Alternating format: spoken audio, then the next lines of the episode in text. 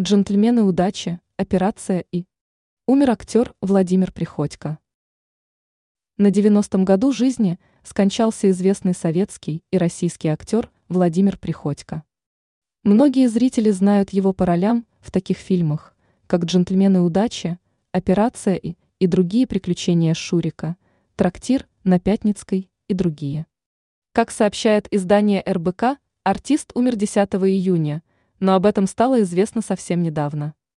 Что стало причиной смерти любимого миллионами поклонников советского кинематографа актера, пока неизвестно.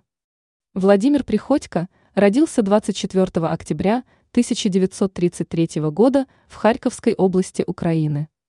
В 1962 году переехал в Москву и поступил на отделение музыкальной комедии музыкального училища имени Гнесиных. Тогда же начал сниматься в кино, правда, в небольших эпизодах. Но уже после первого курса ушел из училища и полностью посвятил себя киноискусству. В творческой карьере актера около 50 работ, среди которых такие шедевры советского кинематографа, как «Джентльмены удачи», «Операция «Ы», «Война и мир», «Трактир на Пятницкой» и другие. В 1990 году Приходько вернулся на родину, в город Мерефа Харьковской области.